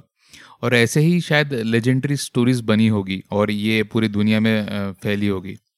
तो बहुत सही तूने पॉइंट बताया कि ट्रेड रूट नोमेडिक कल्चर इसकी वजह से अगर एक जगह या दो जगह भी बर्ड ऐसा दिखे होंगे तो वो पूरे वर्ल्ड में वो कैसे फैल सकती है उसकी stories absolutely absolutely totally agree with you दूसरी चीज़ तो सोचे ना अब एक बंदा ज़मीन से देख रहा है। तू एक इमेजिन कर कि आठ फीट कितना होता है यार। क्रिकेट का पिच सॉरी आठ मीटर राइट क्रिकेट का पिच बीस मीटर का होता है। तो ऑलमोस्ट आधी क्रिकेट का पिच या एक छोटा यानी क्या बोल सकते हो तो? एक बस इमेजिन कर बस फुल साइज़ हम्म, का हम्म। बस नहीं लेकिन थोड़ा सा छोटा बस। वो उड़ रहा है समझ ज़मीन मतलब आसमान में उसको दिख रहा है उतना बड़ा कुछ उड़ रहा है। तो वो तो इमेजिन डेफिनेटली करेगा कि इस तरह का ये लेजेंडरी है ये कोई सच में। नहीं मुझे तो अभी लग रहा है कि शायद ड्रैगन की स्टोरीज भी इससे ही प्रेरित हुई होगी इतना बड़ा कोई चीज़ उड़ते हुए देख देखा होगा लोगों ने। बस उसमें वो आग वगैरह चीज़ लगा दी होगी। साथ में राइट ये भी पॉसिबल थियरी है लेकिन हम्म। स्टोरी को कंक्लूड करने से पहले मेरी एक मेजर थियरी हम्म। मैं तुझे सुनाना चाहता हूँ और तू मुझे बता कि तुझे क्या लगता है हाँ. इसके बारे में क्या ये हो सकता है या नहीं हो सकता जो मेरी सबसे मेजर थियरी आर्जेंटाविस मैग्निफिसेंस तो डेफिनेटली है मैं मानता हूँ कि एक बड़ा दावेदार है लेकिन इससे भी एक हम्म। मज़ेदार थियरी है मेरे पास जैसे कि हमने पहले बात किया एलिफेंट बर्ड की और एलिफेंट बर्ड को मेरे हिसाब हम्म। से सबसे ज़्यादा मैंने डिस्कालीफाई इसलिए किया क्योंकि वो फ्लाइटलेस था राइट right? बराबर तो मुझे ये लगा कि फ्लाइटलेस है तो यार ये तो नहीं हो सकता लेकिन अगर तू तो दूसरे एंगल से सोच इवोल्यूशन हम्म। वाले एंगल से सोच हम्म। कि फ्लाइटलेस बर्ड जिनको कि रेटाइट्स भी बोला जाता है सभी फ्लाइटलेस बर्ड्स को रेटाइट्स भी बोला जाता है तो ये जो फ्लाइटलेस बर्ड्स थे ये क्या शुरू से ही फ्लाइटलेस थे या इवोल्यूशन के दौरान ये फ्लाइटलेस बने राइट right? तो ये ये जो। जिज्ञासा ये जो प्रश्न है ये इवोल्यूशनरी साइंटिस्ट के मन में भी आया होगा तो मैंने उनकी कुछ थियरीज पढ़ी और वो मैं तुझे बताता हूँ तो हम्म। पहली थियोरी तो ये थी अच्छा देख इसमें इंटरेस्टिंग चीज़ ये है कि रेटाइट्स के बारे में ये जो डिबेट चल रहा है वो क्यों चलता है क्योंकि न्यूजीलैंड में कीवीज पाए जाते हैं मोआ नाम का एक बड़ा सा पंछी पाया जाता है। ऑस्ट्रेलिया में कुछ मोआज पाए जाते हैं। अफ्रीका में ऑस्ट्रिच पाया जाता है। साउथ अमेरिका में रिया नाम का एक बर्ड पाया जाता है और मेडागास्कर वाले रीजन में एलिफेंट बर्ड्स पाए जाते हैं जैसे कि हमने डिस्कस किया था। अक्रॉस द ग्लोब ये फ्लाइटलेस बर्ड्स पाए जाते हैं जो कि काफ़ी सिमिलर है। तो जब ये उड़ ही नहीं पाते तो ये इतने कॉन्टिनेंट्स पे एक साथ हम्म। पहुँचे कैसे? यहीं से ये प्रश्न की शुरुआत होती है। तो दो थियोरीज है। एक थियरी है कि सभी फ्लाइटलेस बर्ड्स या रेटाइट्स के एक कॉमन एंसेस्टर था। एक कोई कॉमन एंसेस्टर था जो उड़ सकता था। लेकिन उसने उड़ने की क्षमता अपनी खो दी। वो क्यों खो दी उसके ऊपर आएँगे हम। लेकिन एक ही एंसेस्टर कॉमन था जिसने उड़ने की क्षमता खो दी। और इसने कब खोई वो क्षमता? जब सारे कॉन्टिनेंट एक जगह पे थे। ये थियरी तो हमको पता है कि कॉन्टिनेंटल ड्रिफ्ट की वजह से कॉन्टिनेंट्स। दूर दूर जा रहे। तो उस समय खोई। और उस समय ये बर्ड्स जो है ये फैल गए अलग अलग जगहों पर लैंड एरियाज़ पे। और फिर कॉन्टिनेंट्स अलग हुए। और इसलिए डेफिनेटली ये छह जो मैंने बताया इसके पहले ये छह जगहों पर एक कॉमन एंसेस्टर ने ही ये रेटाइट्स को रेटाइट्स का जो स्पीशीज है उसको आगे बढ़ाया फ्लाइटलेस बर्ड्स का। ये पहली थियरी है। लेकिन इस थियरी में एक मेजर फ्लॉ है। इस थियरी में फ्लॉ ऐसा है वैसे तो ये थियरी सबसे सिंपल थियरी क्योंकि इसमें एक्सप्लेन करने के लिए सिर्फ़ एक ही चीज़ है कि वो पहला जो पूर्वज था इन सब का एंसेस्टर उसने कैसे अपना फ़्लाइट लूज किया? ये एक ही क्वेश्चन है बाकी तो कोई क्वेश्चन इसमें बचता नहीं है। लेकिन जैसे ही डीएनए एनालिसिस शुरू हुआ बाद में जैसे ही डीएनए एनालिसिस की खोज हुई बाद में तो डीएनए एनालिसिस करके ये देखा गया जो बर्ड्स पास पास में हैं वो ज़्यादा क्लोजली रिलेटेड होने चाहिए ना इस लॉजिक से। बराबर। बराबर है? तो एलिफेंट बर्ड जो है मेडागास्कर वाले वो ऑस्ट्रिचेस अफ्रीकन ऑस्ट्रिचेस से ज़्यादा क्लोज होने चाहिए जेनेटिकली कीवीज जो है जो न्यूजीलैंड में पाए जाते हैं और मोआ जो ऑस्ट्रेलिया में पाया जाता है ये आपस में ज़्यादा जेनेटिकली क्लोज होने चाहिए। और रिया बर्ड जो है जो साउथ अमेरिका का है वो टीनामू नाम का और एक बर्ड है जो इनफैक्ट अगेन साउथ अमेरिका का है। तो ये दोनों ज़्यादा क्लोज रिलेटेड होने चाहिए। हम्म, तो 2014 में जब डीएनए स्टडी किया गया तो ये पाया गया कि ये क्लोजली रिलेटेड नहीं है इनफैक्ट कीवी बर्ड जो न्यूजीलैंड में पाया जाता है वो अफ्रीका के एलिफेंट बर्ड से जेनेटिकली ज़्यादा क्लोजली रिलेटेड है। ओके ओके मोआ टीनामू से ज़्यादा क्लोजली रिलेटेड है। और ऑस्ट्रिचस किसी से भी रिलेटेड नहीं है। Ostriches don't have genetic you know correlation with anybody तो इससे दूसरी थियरी का जन्म होता है। हम्म, वो है कि ये जो रेटाइट्स थे एक ही तरीका है इनके अलग अलग कॉन्टिनेंट्स पे पा- मतलब पाए जाने का और इनके फ्लाइटलेस होने का कि एक समय ये डेफिनेटली उड़ते थे। ये सभी रेटाइड्स अलग अलग एंसेस्ट्री से आते हैं और ये उड़ते थे। ये कॉन्टिनेंट्स के बीच में ट्रैवल करते थे। और बाद में ये फ्लाइटलेस हो गए। तो फ्लाइटलेस क्यों हुए? फ्लाइटलेस होने का ये रीज़न है कि उनको खाना ज़मीन पे बहुत इजीली मिलने लगा। हम्म, हम्म, हम्म, ये एक इम्पोर्टेंट पॉइंट है। ओके बगैर हम्म। उड़े। तो ज़मीन पे क्यों ज़्यादा खाना मिलने लगा? क्योंकि डायनासोर्स एक्सटिंक्ट हुए थे उसी समय। अच्छा। उसके कुछ समय पहले डायनासोर्स एक्सटिंक्ट हुए थे तो ज़मीन पे जो हर्बीवोरस जो बड़े बड़े डायनासोर्स हुआ करते थे वो उस समय एक्सटिंक्ट हो गए थे। और ज़मीन पे हर्ब्स यानी बेसिकली हर्ब्स नहीं लेकिन वेजिटेशन का एबंडेंस था। और वहाँ पे एक गैप था बेसिकली कि जिसको एक्सप्लोइट किया जा सकता है। तो ये जो बड़े ह्यूज साइज़ के जो बर्ड्स थे ये ज- मतलब आए और एक बड़ा सा गैप था। और उस समय उन्होंने उस गैप को एक्सप्लोइट किया। और क्योंकि उनको खाने के लिए उड़ने की ज़रूरत नहीं थी। हम्म, तो हम्म, उन्होंने अपना फ़्लाइट का पावर धीरे धीरे धीरे धीरे over the period of you know evolution उन्होंने अपनी वो क्षमता खो दी और इनके पंख छोटे होते गए।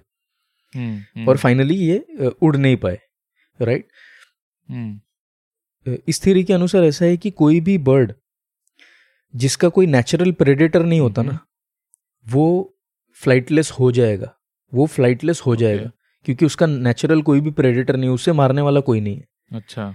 और डायनासोर्स एक्सटिंक्ट होने की वजह से इनका कोई नेचुरल प्रेडेटर बचा नहीं था तो ये धरती पे राज कर रहे थे अच्छा। बेसिकली और इसीलिए तो ऑब्ज़र्व करेगा कि ये जितने भी रेटाइट्स है ये सभी हर्बीवोरस है। हाँ, ये ये मेजर पॉइंट है। ये बहुत बढ़िया पॉइंट था हाँ।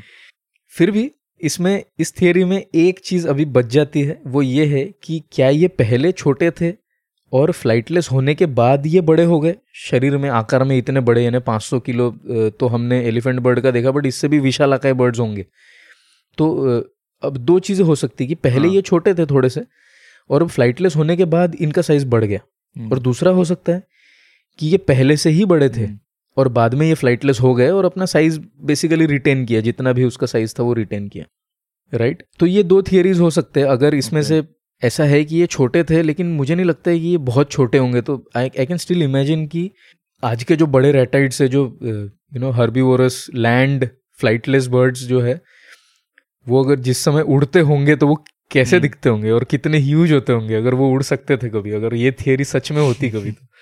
हाँ मतलब तेरे ये थेरी में दम तो है यार मतलब सही में आ, ये जो बिना उड़ने वाले पंछी अगर किसी ज़माने में उड़े रहते तो ये काफ़ी बड़े दिखे रहते हाँ। तो मेरे ख्याल से ये एक वैल्यूएबल थेरी है। देखा ऑस्ट्रिच जितना बड़ा होता है प्लस तूने जो दूसरे बर्ड्स बताए मोआ और या वो भी काफ़ी बड़े होते हैं। तो अगर उन, वो किसी ज़माने में अगर उड़ पा, उड़ सकते थे प्लस उस ज़माने में मैं सोच रहा हूँ कि एटलीस्ट थोड़ा उनका आकार भी बड़ा होता होगा। तो ये बर्ड्स भी शायद इन इन इन बर्ड्स के बेसिस पे भी वो जो स्टोरीज है, वो बनी होगी। बट एक एक जगह जहाँ पे मेरा एक खनक रहा है पॉइंट क्या हर जगह वो बर्ड्स को ईगल जैसा आकार दिया गया था। तूने जैसे एक्सप्लेन किया जो आर्जेंटन आर्जेंटविस करके जो बर्ड है, जो जिस जो दस हज़ार साल पहले उसके वो पाया जाता था और अभी एक्सटेंट हो गया है। तो मेरा मुझे जो अभी तेरे स्टोरी से जो मैं मुझे जो क्लू मिला है या फिर मैं जो समझ पा रहा हूँ क्या उससे ज़्यादा वो रिलेवेंट है रैदर देन जो बिना फ्लाई वाले बर्ड्स का क्योंकि क्योंकि अगर तूने वो right, बोला right. अगर ईगल कॉमन नहीं होता है ईगल के बॉडी जैसा ईगल स्ट्रक्चर जैसा अगर वो माइथोलॉजी में यूज़ नहीं किया गया रहता तो फिर मैं बोला रहता कि हाँ ये थेरी तेरा तूने अभी जो बोला है वो ज़्यादा लागू होगा। तो तो काफ़ी इंटरेस्टिंग है मतलब इस पे घंटों घंटों बैठ के हम लोग चर्चा कर सकते हैं। और ये भी होगा कि चर्चा के घंटों बैठने के बाद भी इसका कोई कंक्लूजन नहीं होगा क्योंकि जब तक सबूत नहीं है कंक्लूड करना मुश्किल है। तो सही में बहुत ही इंटरेस्टिंग सा तूने टॉपिक बताया। हाँ यार मुझे भी इतना मज़ा आया ना इसको रिसर्च करने में और मुझे लिटरली ये इतना ऐसा क्लिक हुआ अचानक ही कि ये यार हम इसको इग्नोर कर रहे हैं कि ये फ्लाइटलेस है करके, और ये ईगल से नहीं मिलते जुलते। लेकिन अगर ये कभी उड़ पाते तो क्या होता? और फिर मैंने इसमें जाना शुरू किया। एनी बट बहुत मज़ा आया, बहुत मज़ा आया। तो एपिसोड को कंक्लूड करता हूँ। नॉर्मली हम लोग कोर्ट से कंक्लूड करते हैं। आज एक छोटी सी स्टोरी से कंक्लूड करेंगे, और इससे बेहतर स्टोरी और मेरे पास हो नहीं सकती है कि जहाँ से हमने डिस्कशन को स्टार्ट किया था सिमुर्ख तो सिमुर्ख की और एक बेहतरीन स्टोरी है। ईरानियन ओरिजिन की फिरदोसी ने लिखी है। जाने माने पोइट है।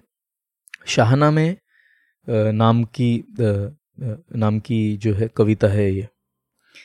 और इस कविता में ऐसा ज़िक्र किया गया है कि सिमुर्ख आसमान से नीचे उतरता है। कहानी की शुरुआत ही ऐसे होती है कि सिमुर्ग जो है आसमान से नीचे उतर रहा है और एक छोटा सा बच्चा है जो शहर के सड़क पे पड़ा हुआ है। तो सिमुर्ग उसे उठा लेता है और अपने नेस्ट में ले जाता है, जो कि एल्बोर्स माउंटेन के ऊपर होता है। और ये छोटा से बच्चे को वो उठा के अपने नेस्ट में रखता है और वहाँ उसके छोटे छोटे बच्चे होते हैं सिमुर्ग के, और वो एज अ खाना उसको पेश करता है एज अ फ़ूड उस बच्चे को पेश करता है। लेकिन जैसे ही वो रखता है और देखता है कि वो क्या उठा लाया है सिमुर्ग तो उसे दिखाई देता है कि वो बच्चा रो रहा है। और उस समय उसका मन जो है ना वो बिल्कुल आ, क्या बोलेंगे आ, उस समय उसका मन जो है बिल्कुल मर्सी और क्या बोलेंगे यानी वेदना से भर जाता भावुक हो जाता है वो सिमुर्ग तो हो जाती है बोलना चाहिए क्योंकि फीमेल उसका डिस्क्रिप्शन किया गया तो वो एकदम भावुक हो जाती है वो बच्चे को देखकर और उसको वो खाती नहीं है बेसिकली हम्म। और इनफैक्ट अपने बच्चों के जैसा वो उसको पालना शुरू करती है हम्म। और उससे बहुत प्यार करती है। तो ये जो बच्चा होता है, ये धीरे धीरे बड़ा हो जाता है और जवान हो जाता है। और पहाड़ों पे ही बड़ा होता है, क्योंकि ये जैसे कि बताया कि एल्बोर्स माउंटेन के ऊपर बड़ा होता है। तो इसका शरीर भी एकदम मज़बूत कहा, बताया गया है। साइप्रस पेड़ के जैसा उसे मज़बूत बताया गया है और काफ़ी हैंडसम बनता है वो, जो ये यंग बंदा बन जाता है। एक पहाड़ के ऊपर रहने वाला यंग बंदा जो काफ़ी यू नो इसकी स्टोरी बहुत फैलती है सब जगह।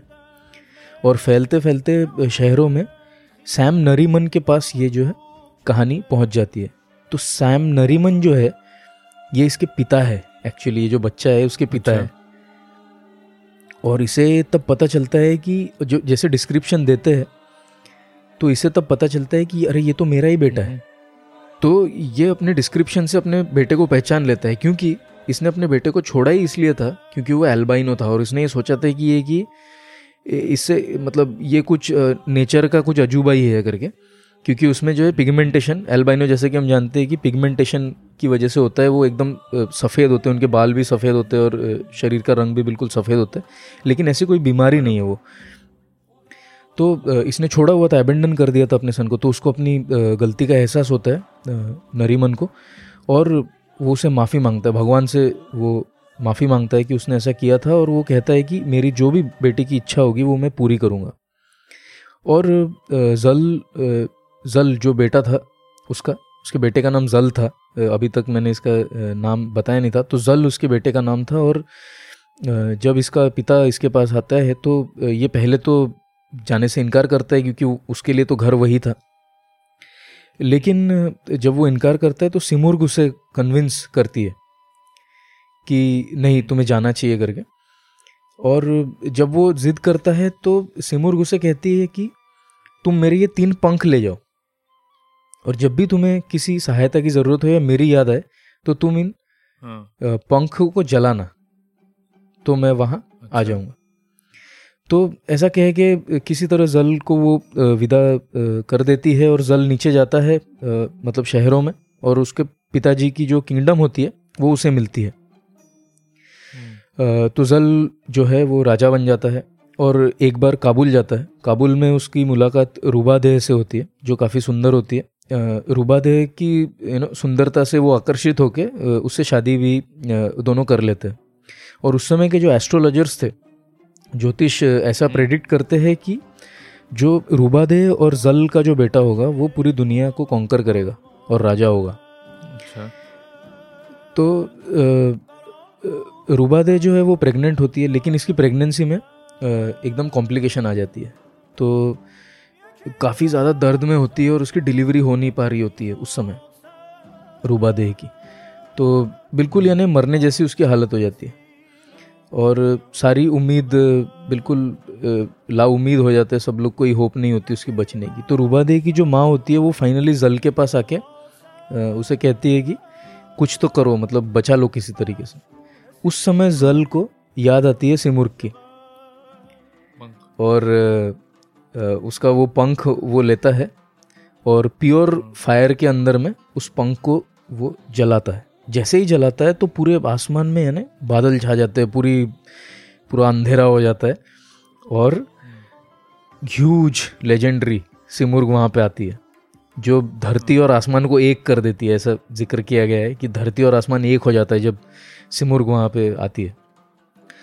और सिमुर्ग आने के बाद, देखने के बाद उसको एग्जैक्ट इंस्ट्रक्शंस देती है जल को कि तुम्हें क्या करना है और कैसे बचाना है? तो वो कहती है कि तुम्हें पहले रूबादे को जो है रेड वाइन देनी है और एक डैगर लेना है, एक छुरे की मदद से उसको कमर से काटना है।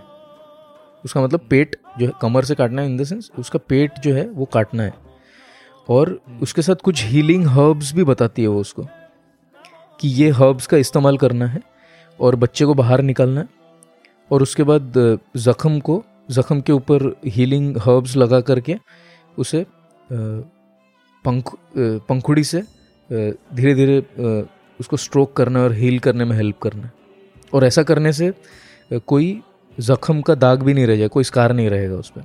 You know this is basically a caesarean section basically which has been mentioned here world's first caesarean I don't know if it is caesarean section और समथिंग एल्स बट जो भी है, बिल्कुल वैसा ही है, इसका ज़िक्र। इस कविता में। बहुत ही सुंदर पोएम है। और फाइनली बहुत बड़ा उसका बेटा जन्म होता है, जिसको शेर का बच्चा बोला गया है कि is like a lion cub Rostam सल उसका नाम होता है और you know that is how the story ends basically तो इनफैक्ट ये स्टोरी तो मुझे इतनी अच्छी लगी थी कि I thought that we should include this as a part of concluding this episode but but आज बहुत मज़ा आया डिस्कशन में। बहुत सारी थियरीज में हम लोग अंदर गए, बहुत सारी खूबसूरत स्टोरीज सुनी। तो आज के लिए बस इतना ही। फिर मिलेंगे अगले एपिसोड में। तब तक के लिए अपना ख्याल रखिए।